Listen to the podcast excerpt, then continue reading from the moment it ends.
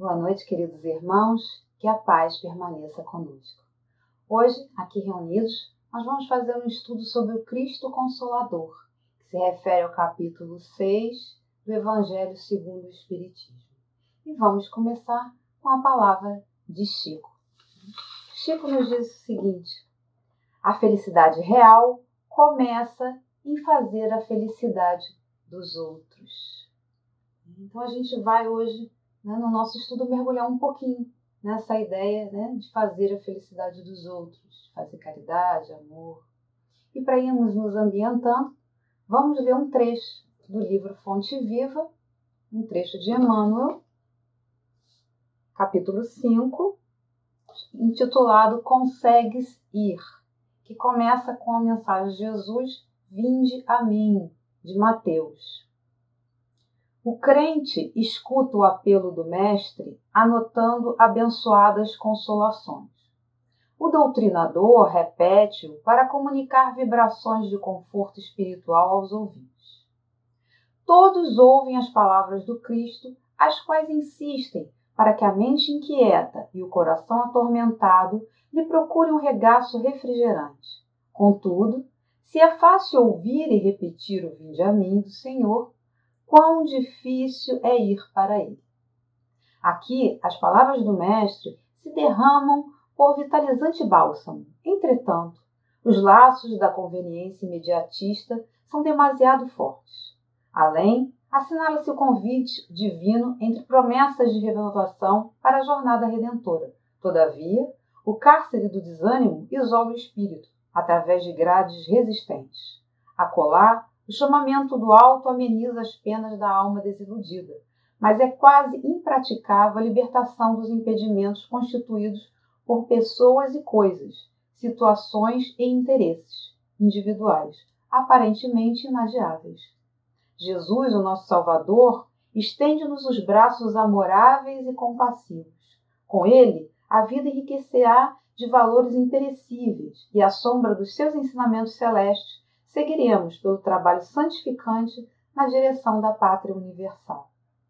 Todos os crentes registram-lhe o apelo consolador, mas raros se revelam suficientemente valorosos na fé para lhe buscarem a companhia. Em suma, é muito doce escutar o vinde a mim. Entretanto, para falar com a verdade, já conseguistes ir? Emmanuel. Então, isso tudo, né, tudo a ver com a passagem de hoje, que a gente vai estudar, do Cristo Consolador.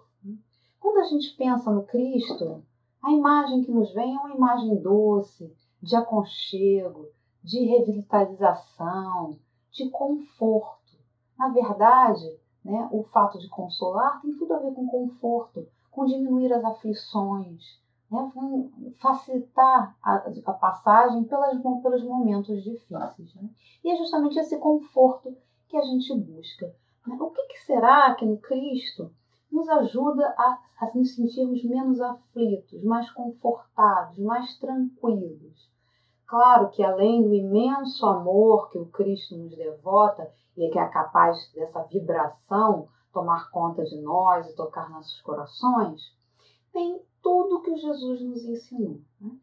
Primeiro ponto que a gente deve focar é a questão né, da vida eterna, do foco no futuro. Jesus veio, através da vida dele, nos provar que a nossa vida não termina no túmulo, ela continua. Né? Depois da morte, a primeira a encontrar foi Madalena, né? Maria Madalena, e logo depois todos os discípulos e vários encontros, Jesus veio provar para os que tinham dificuldade de acreditar, que nem Tomé, né, só vendo para crer, que a vida continua após a morte. E, além disso, ele veio mostrar também, como ele disse que nosso reino é deste mundo, que a nossa pátria verdadeira é a pátria espiritual. Aqui nós estamos momentaneamente em processo de aprendizado. E assim que a gente desencarna, a gente retorna à nossa pátria verdadeira, que é a pátria espiritual. Isso dá um conforto, saber que a vida não se restringe a isso que a gente está vendo agora. Que os sofrimentos que a gente passa têm um sentido e que a gente terá felicidade na vida futura. Né? Estamos destinados à felicidade. E o outro ponto que Jesus ilumina né, é a justiça divina. Quando Jesus né, veio à Terra, ele veio quebrar um paradigma. Se a gente olhar toda a história que a nossa Terra percorreu, a gente vai perceber o seguinte: Jesus é o nosso governador. Ele cuida da terra desde que ele é uma nebulosa. O que, que isso significa? Que ele acompanhou todo o processo de formação da terra junto com uma equipe né, de espíritos superiores, de ajudantes, espíritos de boa vontade, com a meta né, de criar esse planeta para que a gente conseguisse reencarnar. Encarnar. Nós encarnamos nas nossas primeiras encarnações, mais tarde veio vieram né, os exilados de capela para nos auxiliar a crescermos. E, claro, continuando, né, a, a primeira revelação foi Moisés, que veio trazer a verdade de um Deus único, que os povos ainda não compreendiam muito bem. Porém, Moisés ainda veio numa época em que nós estávamos ainda muito atrasados em compreensão e moral. E ele precisou então de várias regrinhas que ele passou que diziam muito respeito né, à sobrevivência daquele povo naquele momento. Em uma das ideias dele é aquela olho por olho, dente por dente. Né? Afora que o Deus, apesar de já ser um Deus único, já um passo adiante, era um Deus ainda vingador, um Deus difícil, um Deus que se irritava. Né? Então Jesus vem à Terra trazer o amor. Ele vem quebrar esse paradigma de olho por olho, dente por dente, de um Deus raivoso, um Deus vingativo, e vem trazer um Deus de misericórdia, que é a verdadeira compreensão de Deus, né, de ajusta, um Deus justo, de justiça, né, que realmente né, nos está sempre nos ajudando na sua misericórdia infinita. Então, nada do que a gente passa aqui na Terra, nenhuma das dificuldades é um castigo. E a nossa vida não terminará no túmulo. Não fomos criados ao nascer e nossa vida não terminará no túmulo. É um corrido, né? é um infinito. E a gente então vive aquilo que é necessário para o nosso aprendizado. E seremos sim recompensados com a felicidade quando a gente consegue pôr em prática tudo que a gente vem aprendendo. Né? Por isso que Jesus nos disse: Vinde a mim, vós que estáis sobrecarregados, e eu vos aliviarei. O que, que Jesus quis dizer com isso? Ele não quis dizer que ele vai tirar todos os nossos problemas como um passe de mágica, mas que ele nos ajudará, através de tudo que ele nos ensinou, né, a suportarmos essa dor, a compreendermos essa dor e conseguirmos superar esses momentos difíceis, tirando para nós todo o aprendizado que esses momentos têm. E isso por isso que ele traz conforto. É saber que no futuro, passando com as dificuldades que a gente vive com tranquilidade e resignação, pondo em prática tudo que ele nos ensinou, a gente conseguirá achar a felicidade que a gente busca. Né? Esse é o consolo. Por isso ele falou: Vinde a mim, vós que se sentis sobrecarregados. Né? Esse vinde a mim, como disse Emmanuel no texto Fonte Viva, ele é caloroso, né? ele mexe com a gente. Mas será que a gente está conseguindo ir a Jesus? O que, significa ir a Jesus? Né?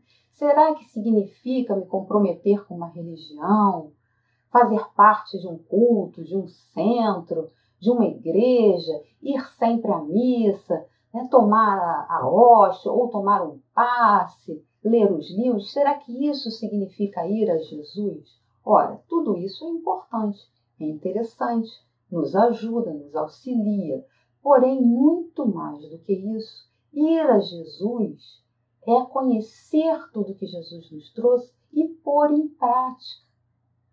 Procurar botar em prática no nosso dia a dia a beneficência, a indulgência, a caridade, o amor, o perdão a todos à nossa volta. Esse sim é o verdadeiro caminho para a gente chegar a Jesus. Essa é a condição para conseguirmos nos sentir menos aflitos, para nos sentirmos confortados de verdade. Né? Nós, agora que estamos passando por momentos muito difíceis na Terra, né, precisamos mais do que nunca pôr em prática todos os ensinamentos que nós tivemos, para a gente conseguir ter fé no futuro, entender que nada que está acontecendo está fora da justiça divina. Isso não é o caos, ao contrário, né? Deus está sempre nesse comando, acompanhando com seus espíritos superiores que os auxiliam tudo o que acontece na Terra. Então nada acontece por acaso e tudo tem uma razão de ser. Né? E a felicidade estará né, no final de todos esses momentos se a gente conseguir passar com tranquilidade. Né? Por isso ele falou: Vinde a mim. E ele falou mais uma coisa: né? ele disse: Vinde a mim, porque meu fardo, né, meu jugo é leve e o meu fardo é suave. Né? O que é jugo? Né? Jugo era uma peça de madeira que se colocava os bois, né, um unido ao outro, para dar direção ao caminhar dele. Então Jesus veio realmente né, nos trazer o caminho, a direção. E né, é, qual é a direção? É o amor. A direção que Jesus nos traz é o amor. Por isso que ele diz que o meu jugo é leve e o meu fardo é suave. Qual é o fardo? É pôr em prática o que Jesus nos ensinou. E qual é a prática do amor? É a caridade. Né? Se formos caridosos, se conseguirmos pôr em prática a caridade, encontraremos assim o caminho que nos levará a esse conforto que a gente tanto necessita, né? que nos ajudará a crescer verdadeiramente. É por isso que Jesus nos disse: né? Vende a mim os que estão sobrecarregados, e que meu fardo é leve, é suave, porque é a prática da caridade, é a prática do amor. É por isso que Jesus nos trouxe isso. E claro, né, que dando continuidade aos seus estudos, Jesus, é, na época em que ele foi crucificado, na semana que ele foi crucificado, ele foi para Jerusalém. Por que, que Jesus foi para Jerusalém? Eles foram comemorar a Páscoa. A Páscoa, naquela época, tinha um significado bem diferente do que ela tem hoje em dia. A Páscoa significava que eles iam lá comemorar em Jerusalém a libertação do povo hebreu.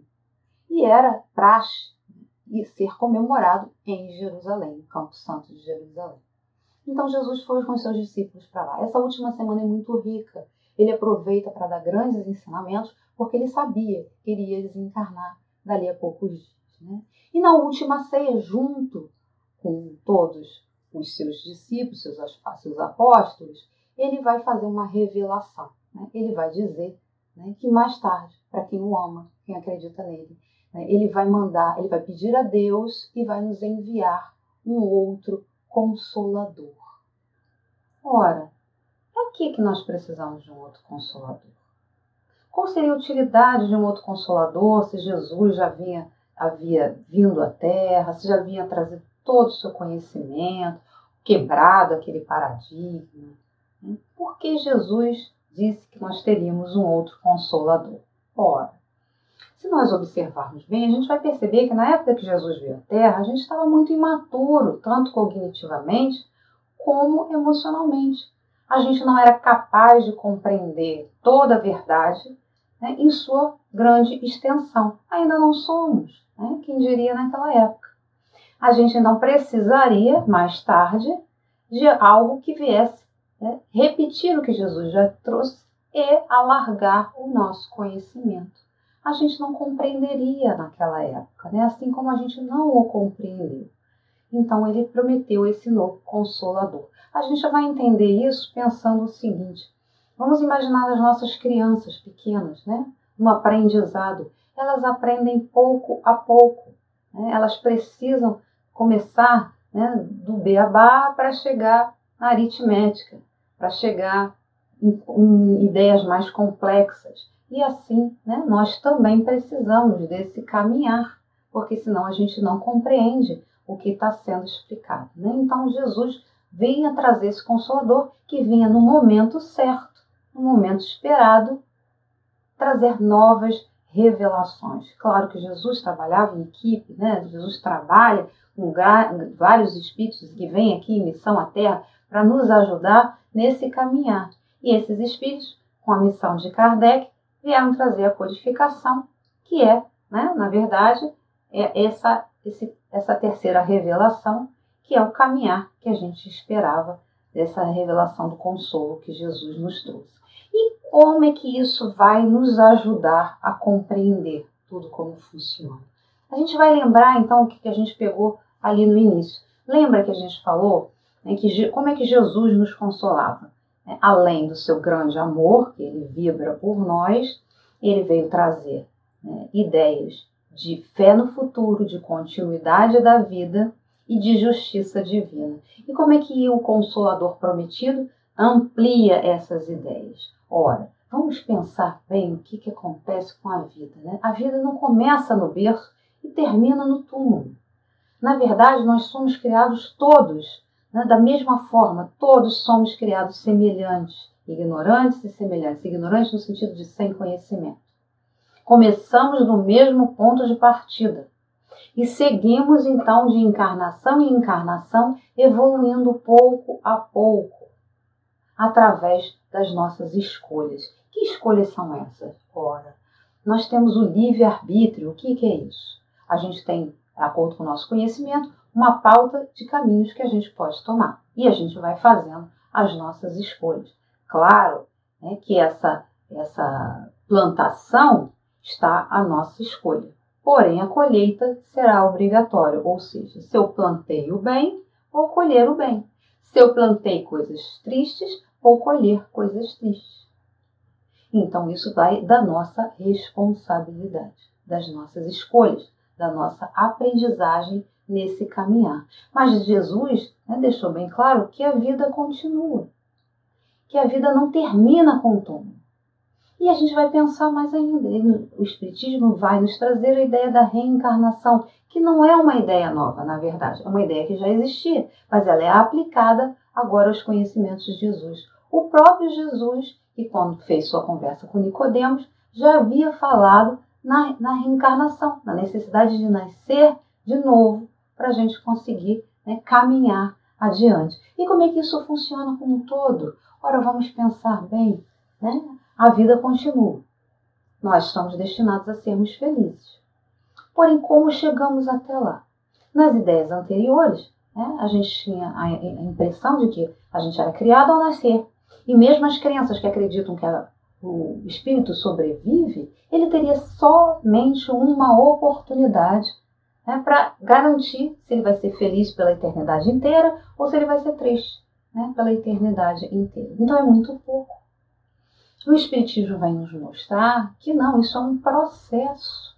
Essa aprendizagem é um processo. Não dá para que a gente, né, numa única vida, a gente aprenda tudo o que é necessário e ponha tudo em prática. A gente precisa dessas experiências para que a gente consiga realmente aprender e pôr em prática. E essas experiências são as vidas que a gente encarna. Né? Engraçado que as pessoas às vezes falam assim: ah, eu tenho um espírito. Não, eu não tenho um espírito. Eu sou um espírito. Eu tenho é um corpo, transitoriamente. Assim como essas crianças que vão à escola. Né? As crianças colocam uniforme e vão entram na escola com aquele uniforme.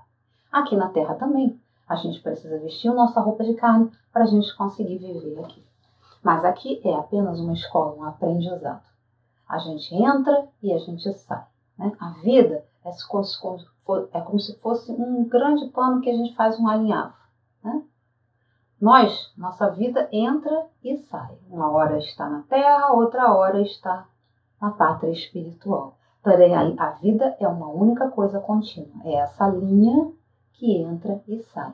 E terá um momento em que a gente não precisará mais encarnar. Mais para frente, né? Mas a gente está aqui para aprender. E aí, isso também vai entrar a ideia de justiça. Né? Porque, ora, como é que a gente vai imaginar que nesse, nessa vida, quando a gente olha a nossa volta, a gente vê que tem pessoas que vivem 80 anos, pessoas que vivem meses, né? morrem bebês, pessoas que nascem com deficiência, com várias restrições para buscar o seu aprendizado, pessoas que nascem sem acesso a livros, à cultura, ao conhecimento, então, como que numa única vida todos nós teríamos né, essa única vida em condições muito diferentes para alcançar então o que determinaria a nossa eternidade? É muito complicado. Né? Isso não bate com esse Deus justo e misericordioso. Não, Deus nos dá várias oportunidades de melhorarmos. Né? Então a justiça divina também se amplia com os conhecimentos do Espiritismo. Né? A gente compreende que a gente tem um, um lugar muito mais amplo para praticar o que a gente vem aprendendo. Se a gente não errou agora, a gente vai ter oportunidade na outra vida e assim por diante. Né? É um caminhar. Né? Eu não vou perder essa oportunidade. Eu vou poder corrigir aquilo que eu cometi, o meu erro na vida passada. Né? É assim que funciona. E a gente vai entender que tudo que nos acontece é causado por nós mesmos, ou seja, nós somos os autores da nossa vida. Por quê? Ora, com as escolhas que a gente fez, ou no início dessa vida mesmo, ou nas vidas anteriores, a gente vai ter o reflexo agora. Lembra que a gente planta, mas a colheita é obrigatória? Então, tudo que a gente está colhendo serve para nosso crescimento. Então, se agora eu estou passando por um momento de dificuldade, é que provavelmente eu causei um momento de dificuldade para alguém. E eu então vou passar por isso para conseguir compreender como funciona. Mas o único culpado disso né? não é fulano, não é Beltrano, não é a doença, sou eu mesmo. Eu que estou resgatando alguma coisa de um erro que eu cometi. Quando eu cometo um erro no passado, eu vou olhar para trás e eu vou me incomodar com ele. Né? Eu vou ter um remorso, eu vou ter um incômodo em saber que eu fiz errado. E quando eu transgrido as leis de Deus, eu gero dentro de mim uma energia que não está batendo com a harmonia universal e aquilo fica me incomodando. Então eu quero rapidamente me reajustar. E o reajuste se dá através desse momento de sofrimento. Né? Chico nos diz, eu já falei isso em outras palestras, que a gente aprende sempre pela água. Ou vai ser pela lágrima, pelo sofrimento, ou vai ser pelo suor, através do trabalho. Então, essas são as duas formas de aprender. Mas, como a gente é muito ocioso e a nossa maior tendência é esperar né, até a dor nos, nos vir empurrar para frente, a gente acaba crescendo, tendo muito mais episódios de sofrimento do que pela nossa própria vontade de resgatar. E mesmo assim, às vezes a gente, para se sentir bem conosco, a gente deseja vivenciar aquilo que a gente passou no outro. E essa experiência de vivenciar aquilo que a gente fez o outro passar faz com que a gente aprenda né, a não cometer com os outros aquilo que a gente não gostaria de passar conosco. Então, isso é um aprendizado, isso nos traz a responsabilidade sobre as nossas atitudes. Né? Eu vou dar um exemplo para ficar mais claro. Né? Imagina que eu estou num trabalho novo, estou gostando muito, e vem uma outra pessoa, acha que eu estou chamando muita atenção e começa a ficar com inveja. E essa pessoa faz uma calúnia, cria uma coisa, né, uma armadilha para mim, e eu fico numa situação difícil, acabo perdendo o emprego. O que, que aconteceu ali? Esse estou sofrendo, estou desempregado, não estou podendo fazer o que eu gostaria, alimentar minha família, passando por uma situação muito difícil. Né?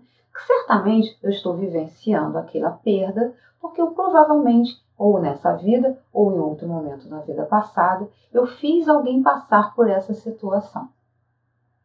E aquele rapaz, essa pessoa que eh, resolveu vingar, sempre precisa de alguém para fazer o mal, então, para que eu possa ressarcir? Não, de forma alguma. Né? Existem outras formas da gente quitar nossos débitos sem que uma pessoa seja instrumento.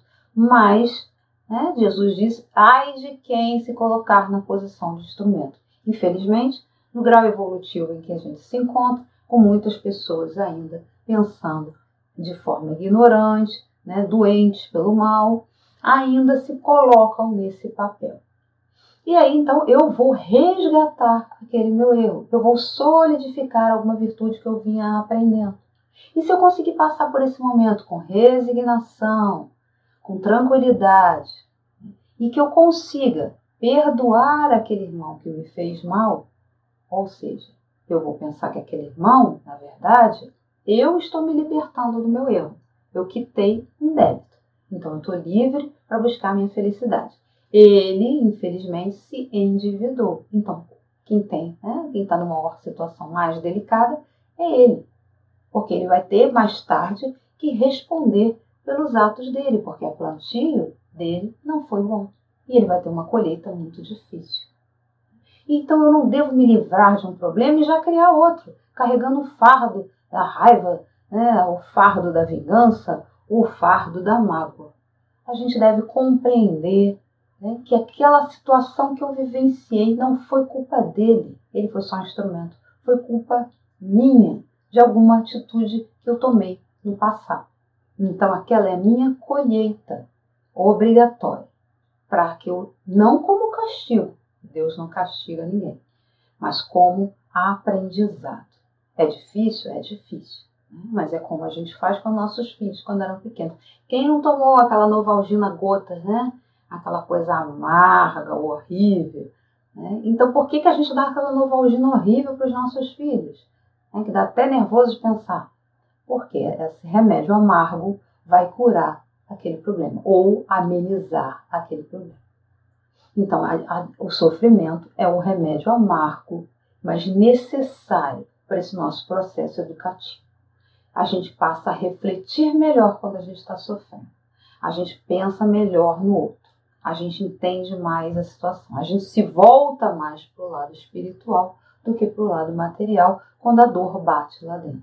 Mas há outras formas, como eu falei, da gente ressarcir nossos erros, que é praticando a caridade. Né? Quando Paulo diz, vamos antes que o inverno venha. É o que, que quer dizer isso?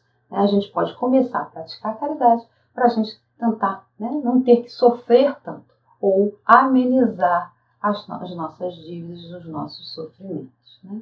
Então, como a gente falou, essa é uma continuidade do que tudo que Jesus nos ensinou. Então, o Evangelho, segundo o Espiritismo, né, o Espiritismo em si, vem reacender aquele cristianismo que foi pregado na época de Jesus, que infelizmente, né, com todos os anos, houveram algumas mudanças. Né? A gente acabou interpretando esse espiritismo de acordo com os nossos interesses pessoais ao longo desses dois mil anos. Né?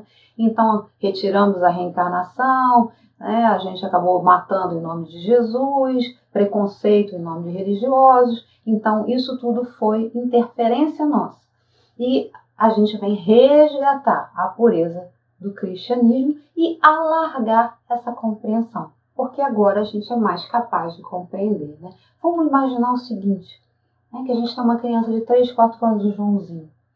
E aí Joãozinho perdeu um animalzinho dele de estimação, o cachorrinho dele faleceu. Como é que a gente vai contar essa história para o Joãozinho? Ora, não dá para a gente chegar para o Joãozinho e falar assim, Joãozinho, seu cachorrinho desencarnou, veio uma equipe espiritual aqui, desligou o perispírito dele, né? levou ele para uma colônia para prepará-lo para uma nova encarnação muito complexo. Né? Joãozinho não vai entender nada, porque isso está acima da capacidade de compreensão dele, como estava né, na nossa época. Então, o que, que eu vou fazer?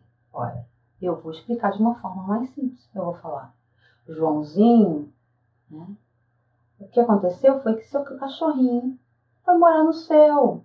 Digamos que ele já tem uma bisavó que já faleceu, ele está morando com a bisa, lá no céu. Está né? bem, está feliz, ele consegue te ver, ele escuta você quando você reza por ele. Então eu passei para a criança aquilo básico que eu queria passar, a ideia da continuidade da vida. Mas eu não expliquei tudo detalhadamente porque ela não era capaz de compreender. É o que a espiritualidade fez conosco. Né? Quando Jesus veio à Terra, ele trouxe o principal, que era o amor, que era a prática da caridade, e os pressupostos básicos, né? dentro, inclusive, das parábolas, das histórias que a gente vai decifrando até hoje, conforme o nosso, nosso padrão cognitivo aumenta, nosso padrão moral também cresce. A gente vai compreendendo melhor.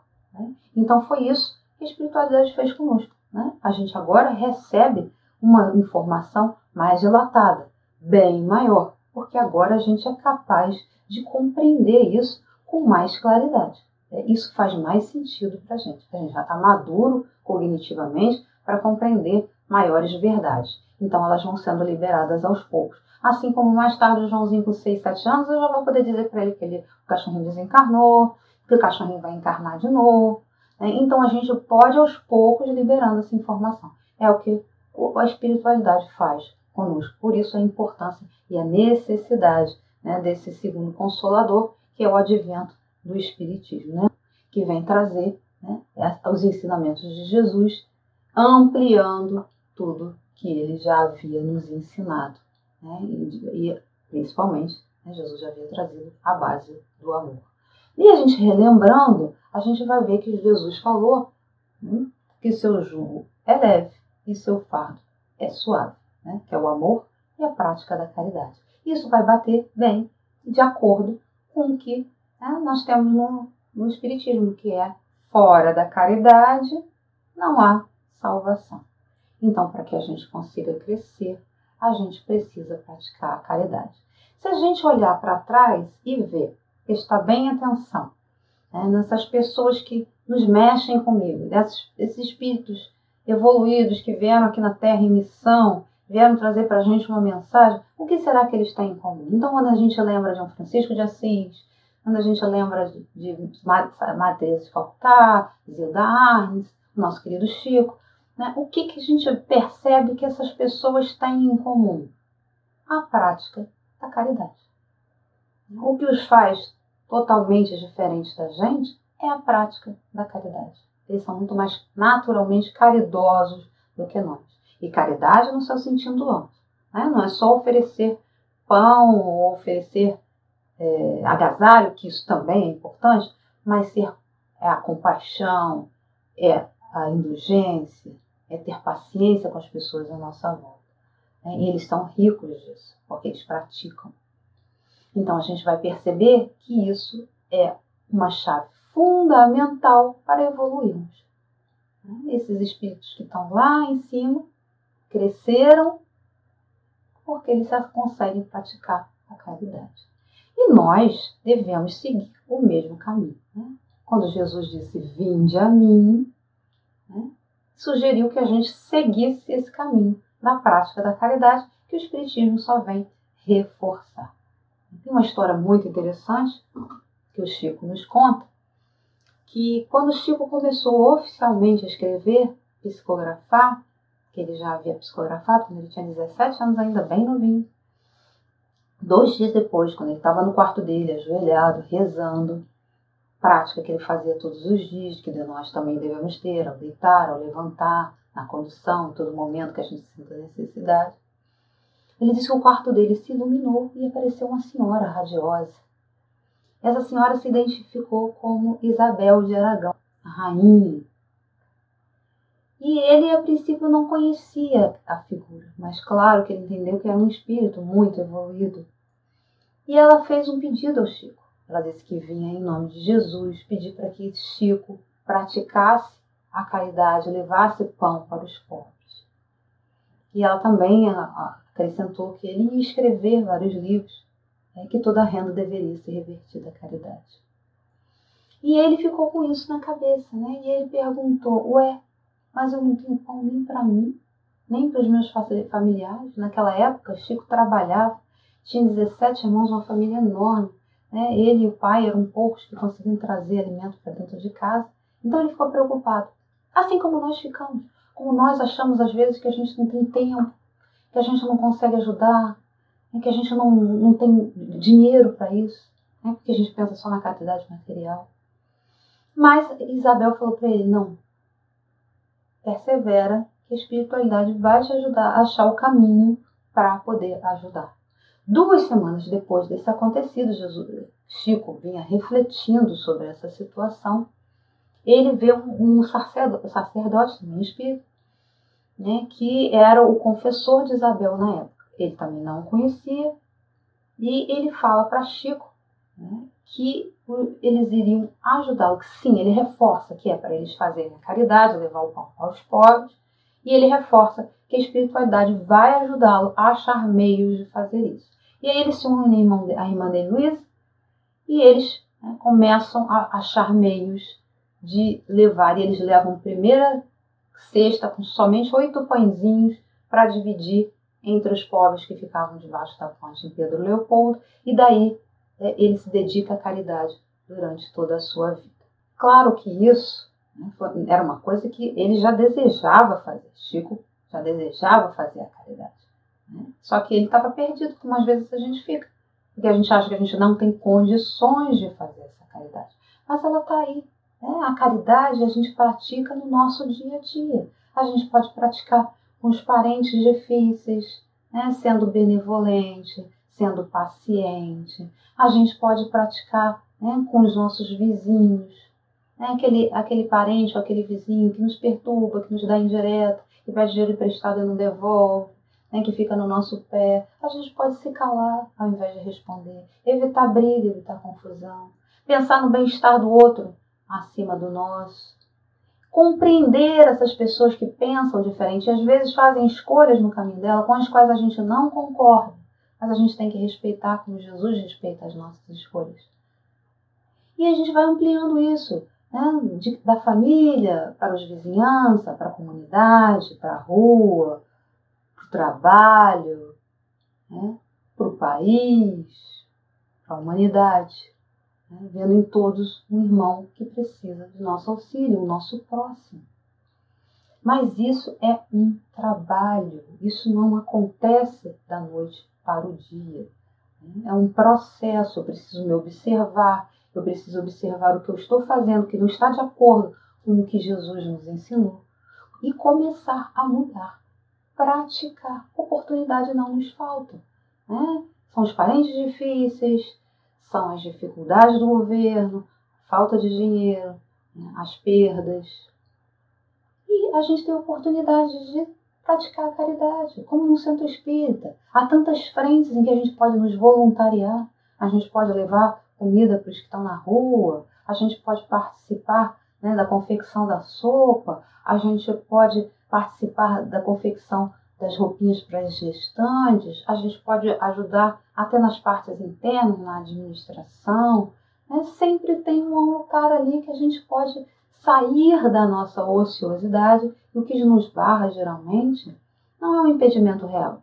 Né? Sim, nós estamos muito ocupados, é verdade, mas a gente pode arrumar um momentinho para fazer a caridade. E, além disso, existe a prática diária da caridade.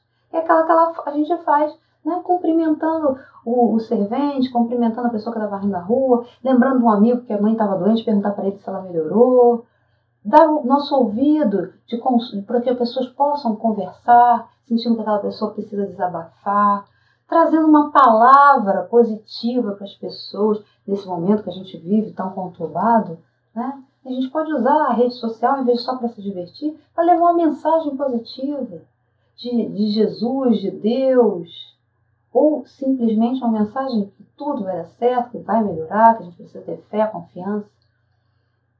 A gente pode né, ouvir alguém que nos trouxe uma história difícil e ajudá-la a superar, dando sempre conselhos positivos. Né? E a gente vai ver nesse capítulo que a gente está estudando uma coisa muito interessante. Que o Espírito da Verdade nos fala, uma mensagem nesse capítulo 6 do Evangelho segundo o Espiritismo, Cristo Consolador ele vai nos dizer assim que a gente deve sim carregar nosso fardo e continuar a manter assistência aos necessitados. Então, momento difícil, todos nós temos fardo, né? ou seja, as nossas dívidas, as nossas dificuldades internas, todos nós temos. Mas se a gente for esperar um momento propício para ajudar, né? Ah, quando eu ganhar na loteria, quando eu me aposentar, ou quando eu tiver uma vida tranquila, quando os filhos estiverem crescidos, esse momento não vem nunca. Porque a vida é dinâmica. E os problemas acontecem para que a gente exercite a inteligência e que a gente pague as nossas dívidas e que a gente fortaleça as nossas virtudes. Então as dificuldades fazem parte, por isso ele diz: pegue o seu fardo e ajude o necessitado. A gente deve sempre trabalhar, até porque a gente não consegue fazer alguma coisa ao qual a gente não pratica. Digamos que a gente foi, a gente eh, assistiu uma apresentação de balé na televisão ou na internet, em algum lugar. E a gente viu aquela dançarina, aquela bailarina, né, fazendo aqueles passos perfeitos, com a imensa suavidade, aqueles rodopios sem cair. Né? Como será que ela aprendeu a fazer aquilo? Será que um dia ela pegou um livro e leu ali Como rodopiar? Coloque seu pé bem firme e gire para o lado. Será que foi assim? Aí ela pegou, fechou o livro e ela já sabia fazer. Não, né? não foi assim que ela aprendeu, com certeza. Ela teve que praticar e muita prática. Ela teve que exercitar. No início ela não tinha nenhum jeito, ela não sabia nem a posição do pé. E ela então foi aprendendo né? e praticando muito.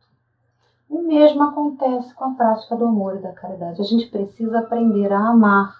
E a melhor forma de aprender a amar é praticando. Então a gente precisa aproveitar todas as oportunidades que a vida nos traz para pôr em prática tudo aquilo que a gente aprendeu.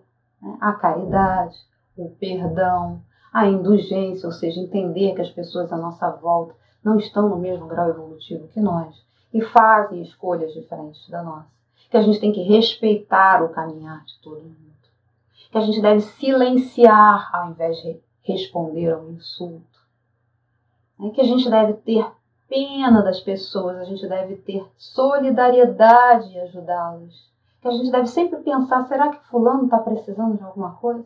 Será que eu poderia ser útil? Será que eu poderia ajudar?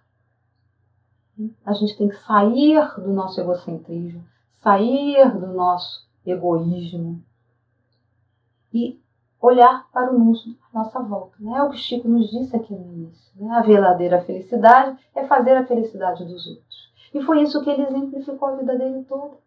Né? Claro que a gente não precisa abdicar da nossa vida, se a gente ainda não está maduro para isso, né? como Madre Teresa, como Chico, né? que teve a vida toda voltada para a caridade. Mas nada impede que, mesmo casado, mesmo tendo filho, mesmo trabalhando, a gente pratique a caridade no nosso dia a dia. Os dois tipos de caridade. Né?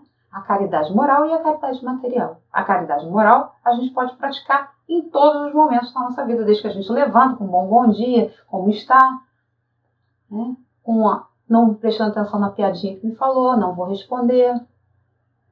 Né? O outro me passou a perna, eu vou perdoar. E tentando pôr em prática tudo isso que Jesus nos ensinou e todos esses espíritos vêm exemplificando para nós. E a caridade material também, que ela também é necessária.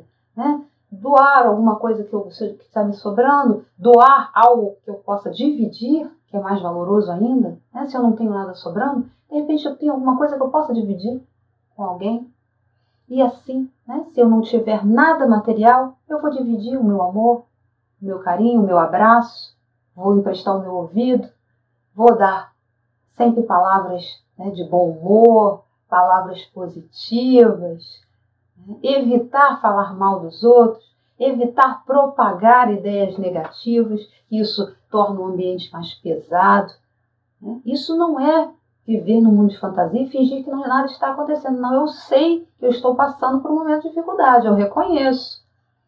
Mas eu também reconheço que esse momento de dificuldade não é o caos que Deus está no comando, que tudo tem uma razão de ser, que certamente esse momento difícil tem um aprendizado para mim, que eu devo prestar atenção para não perder minha lição. E que sempre há algo de positivo que eu posso fazer. Todas as coisas que a gente recebe na vida, a gente pode transformar em algo positivo. Depende do nosso empenho e da nossa vontade.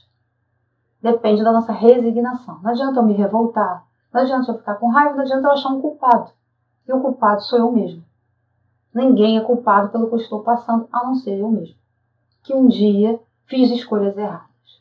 Que estou aqui, talvez, né, no momento de prova, para mostrar que eu aprendi. Então, o que eu estou passando é útil para mim. É difícil, reconheço toda a, a grandiosidade desse momento, mas eu vou tentar lidar com ele da melhor forma possível, seguindo as instruções que Jesus nos trouxe, que o Espiritismo né, clareou, ampliou, me ajudou a compreender melhor. Né? Então a prática é fundamental. Eu jamais vou conseguir ser consolado se eu não consolar. Eu só vou entender a importância disso. Eu só vou entender o consolo significa não tirar o meu fardo, mas ensinar como manejar esse fardo. É o que Jesus nos faz. Então eu preciso praticar.